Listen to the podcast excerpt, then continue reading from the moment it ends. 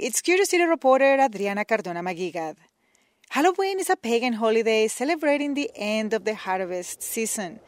It's a period of transition when some say the veil that separates the physical world from the spirit world is lifted. This week, we're going to dive into the mysterious world of unexplained phenomena, like feeling a presence when no one is there, objects randomly falling off the shelves, whispers in the distance. Curious City asks listeners to share their scary or mysterious encounters. Many of you had chilling stories about ghosts in college dormitories, a mountain lion in a Chicago alley, and seeing Resurrection Mary, a well known hitchhiking ghost on Archer Avenue. But one story really stood out to us. Could there be spirits in this one home on South Canalport, right in the heart of Chicago? One night, it had to be about five in the morning, and it was me my husband sleeping in the bed, and I had the crib up against the, our bedroom window. My bedroom door was flapping. I never opened my bedroom window because of the baby. She sits up at the crack of dawn and she says, "Stop it, Papa." And I, I jumped. I jumped up. I what? In this episode, we follow Estelle Lozano and her mother Margot as they walk us through strange happenings in their East Pilsen home. My first beagle, he would just randomly at like, you know, 3:30 at night, not every night, but every once in a while, he would just go into the hallway at night. His hair would stand up on the back of his back, and he would start ferociously barking into the hallway, and he would like back up as he was barking at, like if there was someone there, you know, it was just pitch black. There was no one there. Like everyone was sleeping. For years, Estelle's mother has witnessed strange things in their house objects randomly falling off the bathroom sink, and the CD player suddenly playing music on its own. Estelle and Margot want to know if there are spirits in their house, what's the connection to the property? To get to the bottom of this mystery, we invited Mauricio Peña, a journalist here in Chicago who will help us with some research. Reporting on unexplained phenomena isn't our usual beat. We always rely on public records and evidence based accounts as we report other stories. But this time, we're letting people share their experiences of the paranormal. Do you believe in ghosts? Like, how do you feel about that? I don't know. I mean, I, I, feel like sometimes maybe I do, sometimes I don't. I think like there's instances where things are unexplainable, and other times there's like logical explanations for things, but like I don't know. I, I don't think we can always have the answers to everything. Um, how about you? Do you believe in fantasmas? You know, I want to believe in fantasmas and ghosts. It would be fun if they, they were around. As we look deeper and try to find answers for the family, we'll also explore East Pilsen's history and the area's many transformations. More on that coming up after the break.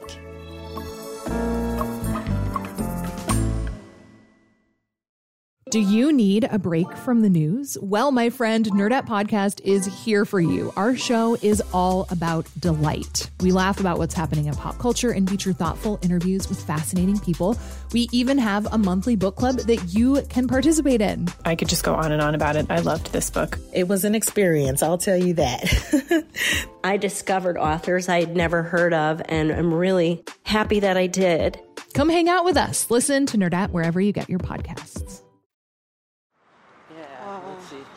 I think the next the next house over, maybe. Yeah.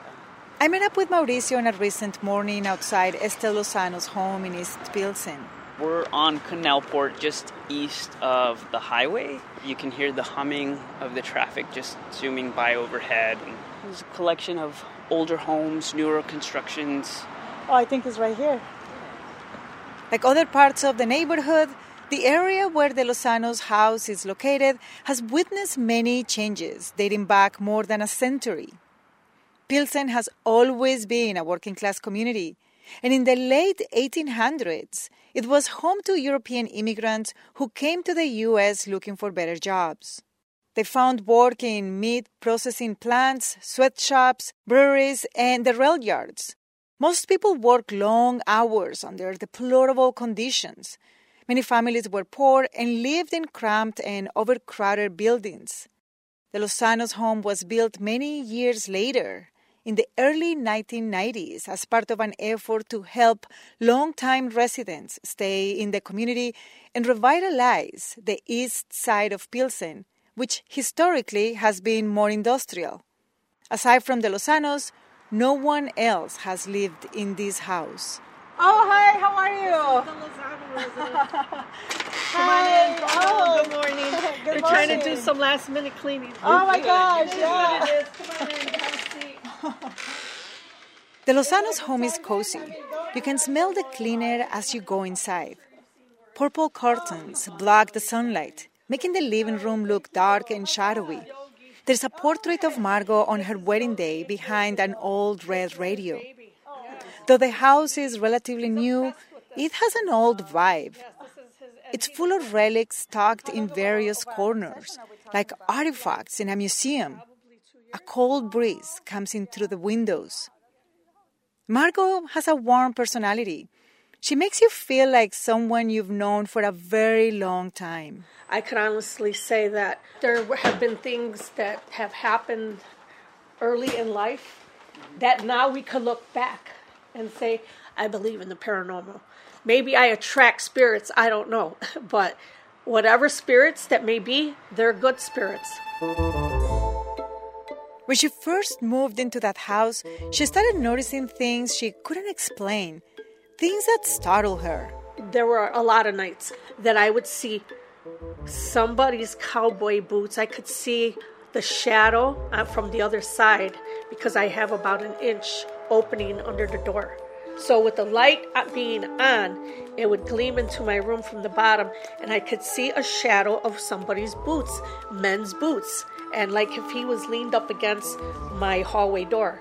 Still, Margot's daughter, says she also witnessed something extremely unusual when she was about nine years old.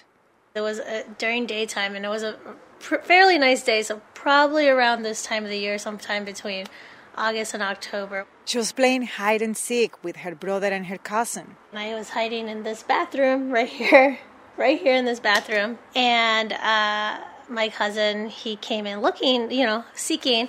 So I'm hiding, he's seeking, and he comes up to this door right here against this wall, which is to the basement. He tries to open that basement door while she's peeking at him from across the hallway. because I'm trying to see if I'm going to get caught. and I saw him opening, trying to open the door, and he pushes it, and he's shaking the door, and I could see that it's like he can't turn it. Now that door doesn't have a lock; it's never had a lock. There's no way to lock it or anything like that. Um, and I hear him, and he's like, "Come on, come on, Stell. I found Gus, my brother. I found Gus already. I know it's you. Like I found you. Open, open the door." She's confused because she's looking at him as he struggles with the basement door. So she comes out of her hiding place and calls out to her cousin. So I opened the door to the bathroom and I said, Johnny, it's, I'm here. It's not me. And he just looks at me and goes, Well, then who is it? And as he does that, this uh, basement door just creaks open. After he was struggling to open it, and he couldn't even turn the handle, and I promise there was there has never been a lock on that door. There's no way for it to not turn unless someone's holding it.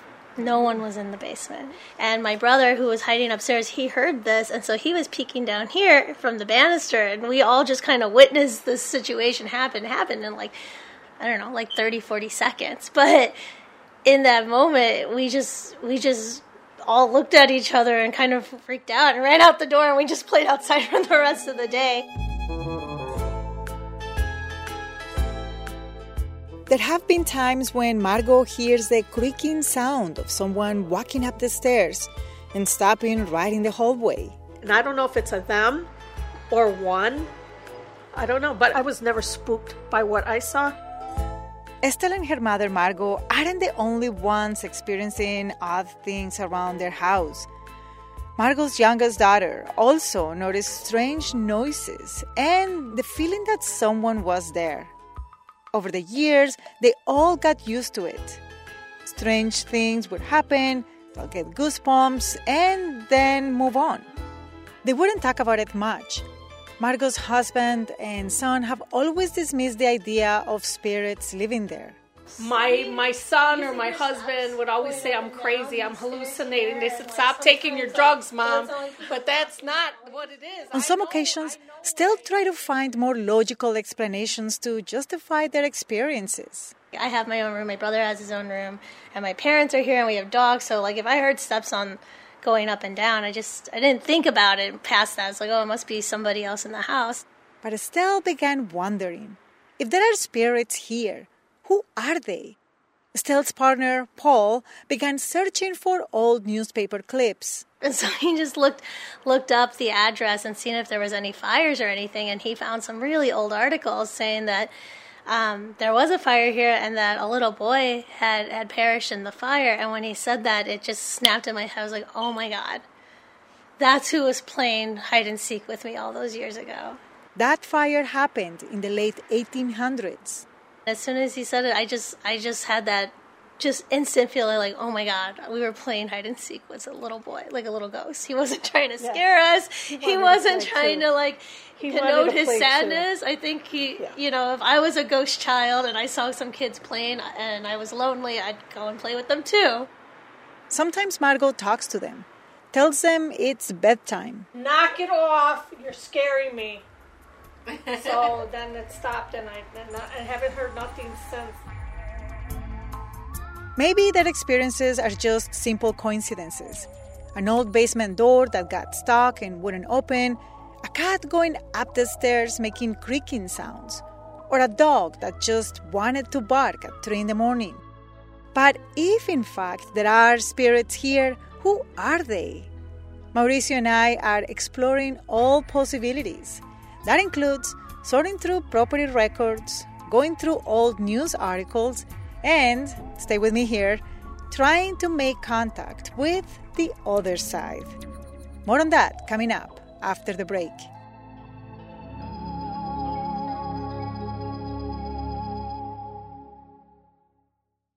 Do you need a break from the news? Well, my friend, Nerdette Podcast is here for you. Our show is all about delight. We laugh about what's happening in pop culture and feature thoughtful interviews with fascinating people. We even have a monthly book club that you can participate in. I could just go on and on about it. I loved this book. It was an experience, I'll tell you that. I discovered authors I'd never heard of, and I'm really happy that I did. Come hang out with us. Listen to Nerdette wherever you get your podcasts.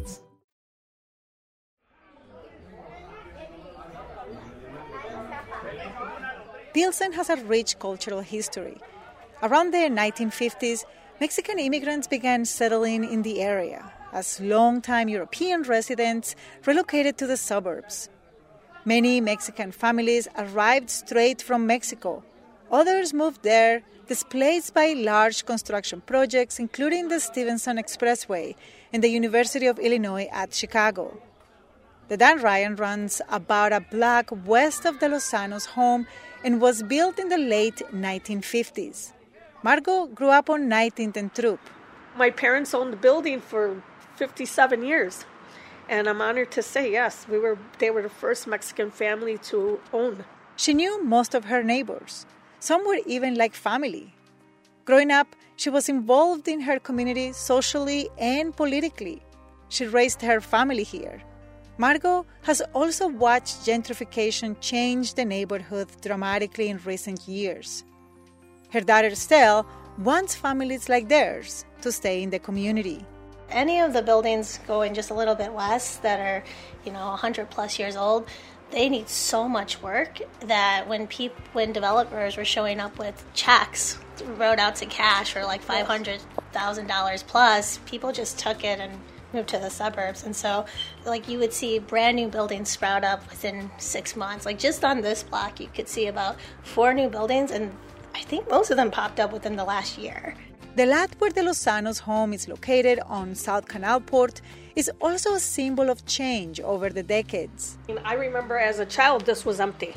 When she and her husband bought the lot, she wanted to know what was there before. This was the first group of homes that were have been built in 50 years. When her kids played in the yard, they would find rubble and concrete. When they built the expressway, they knocked down everything that was in in the way.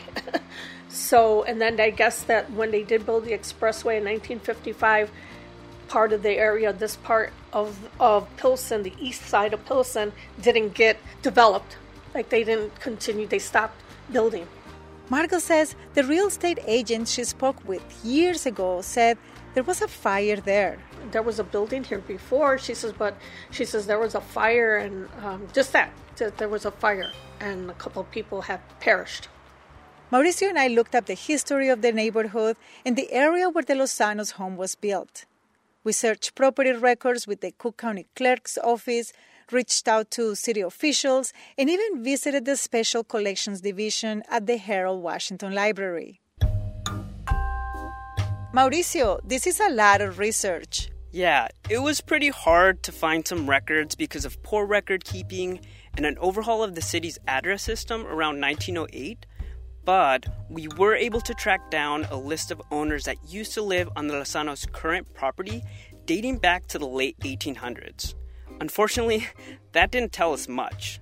But like Paul, Estelle's boyfriend, we found that old news article from June of 1886. It says a fire ripped through several buildings on Canalport Avenue and 18th Street, suffocating nine people. That intersection is roughly a thousand feet from the Lozanos' home, so pretty close.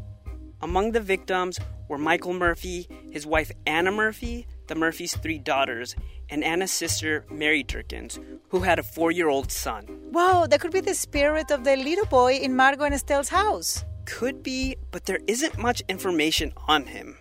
The other mystery to this story is how the fire started. Can you walk us through what happened there? Yeah, so Thomas Durkin, Mary's husband, became a prime suspect after police found rags soaked in kerosene under the Durkins family's second story window. The investigation spanned years, but Durkin was eventually cleared since he appeared to be in suburban Joliet at the time. Others would later be arrested but released due to a lack of evidence, so no one was ever charged for the crime. Adriana, you were able to track down someone who used to live right next to the Lozanos property decades ago. Did you find out anything there? Yeah, I spoke to Jesse Luna. His family moved right next door in the 70s. His parents and other siblings lived there for about 20 years. So the first floor of our house was formerly a grocery store that had existed in since the 50s, I would assume. And then on the second floor was where we lived. I wanted to know if there were any accidents there other fires, murders, or significant incidents in or near that property. But Jesse said not really.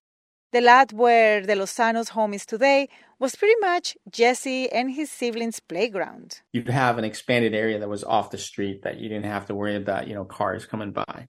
And you could play hide and seek and find, you know, pretty good places and, and run around. Jesse doesn't believe in spirits. He says even when he saw shadows in the basement, he simply thought it was the product of his childhood imagination. The historical records didn't give us a lot of concrete information about the connection between the spirits Margot and Estelle said they have felt and the lot where their home was built. So we decided to talk to spiritualists who study the other side. Cheryl Elaine is a member of the Church of the Spirit on Chicago's North Side. The most important um, aspects of spiritualism is the fact that we do believe in the continuity of life and that we can communicate with those on the other side. You know, you mentioned the word ghost, and I think that that's not a word that we would use because I don't think it's really accurate. But we're really talking about the soul, the spirit of someone who's who's made their transition. She says when most people die, their spirits do not remain in the same environment or house. She says the spirits often move on. But some souls, she says, might not realize that they have transitioned or that they have died. They do get stuck. They can get stuck. So we have to, and again, this is more for those who are trained to do this work, but in helping them transition to go to the other side, which is where, you know, their life belongs now. Margot's dad and her brother died years ago. Her mom died recently. Margot says She's felt their presence, but not as intensely as the presence of other spirits in their home. We visited the Church of the Spirit hoping to find some clues, but we didn't find more information about the house. May I come to you, please? Yeah. But as I come into your vibration, I want to say that there's a man named Joe Joseph around you. Our search for answers didn't end there.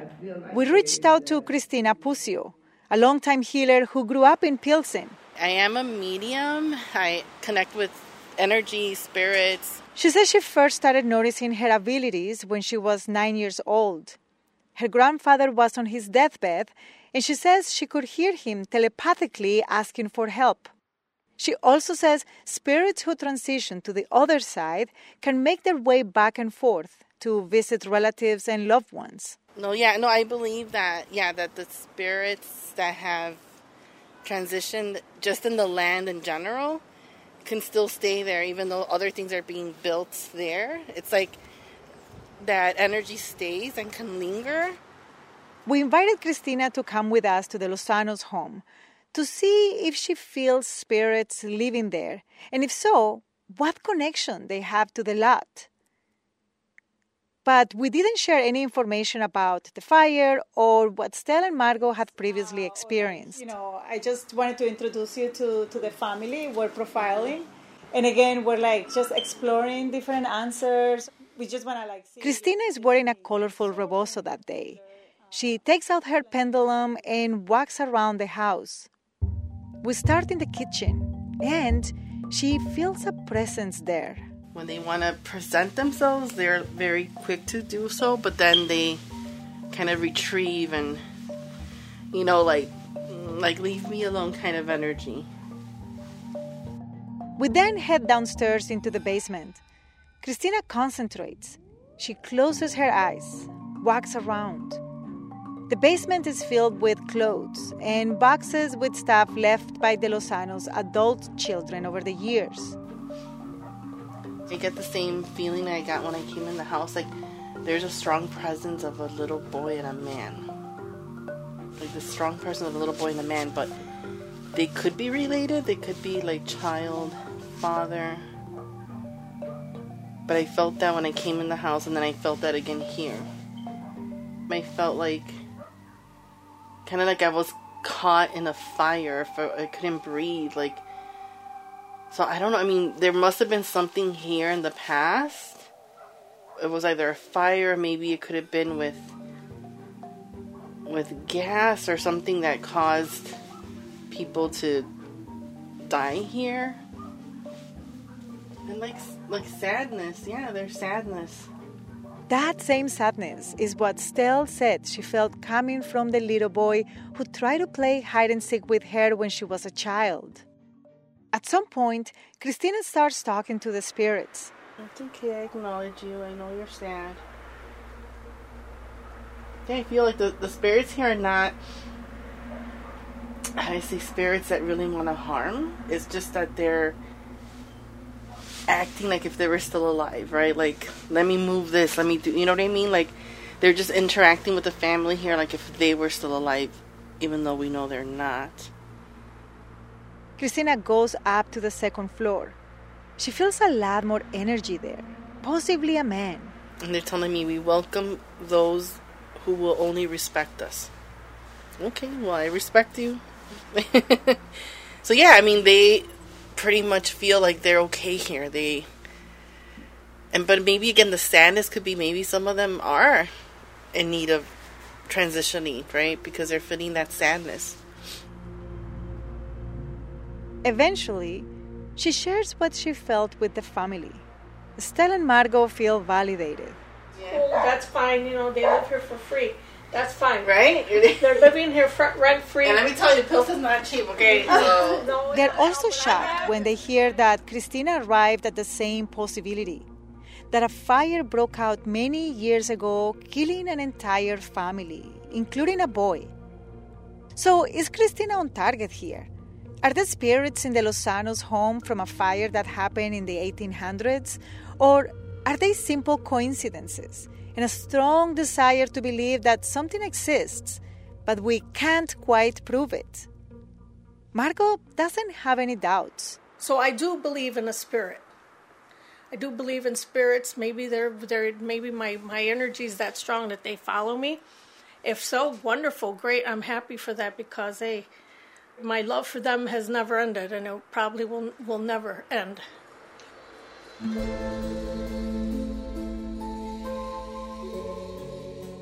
As the neighborhood changes, Margot sees friends and neighbors getting priced out of their home, and that's what really haunts her. Property developers continue to creep up the block, but Margot's home is frozen in time. And just like the spirits that have chosen to stay, she wants to stay rooted in her community.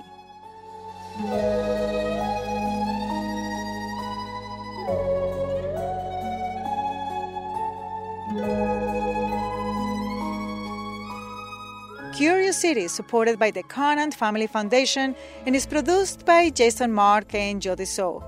Maggie Sivit is the digital and engagement producer, Susie An is our editor, and Mauricio Peña contributed reporting for this story. Curious City is a production of WBEZ Chicago and is part of the NPR network. I'm Adriana Cardona Maguigad. Thanks for listening.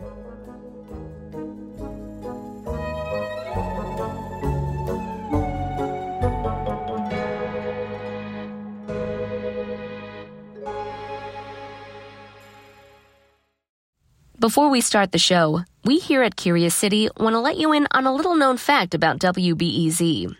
89% of all our funding comes from community support, including contributions from curious listeners like you. If this program has changed how you see Chicago, please consider supporting this program at wbez.org/curious. Thank you.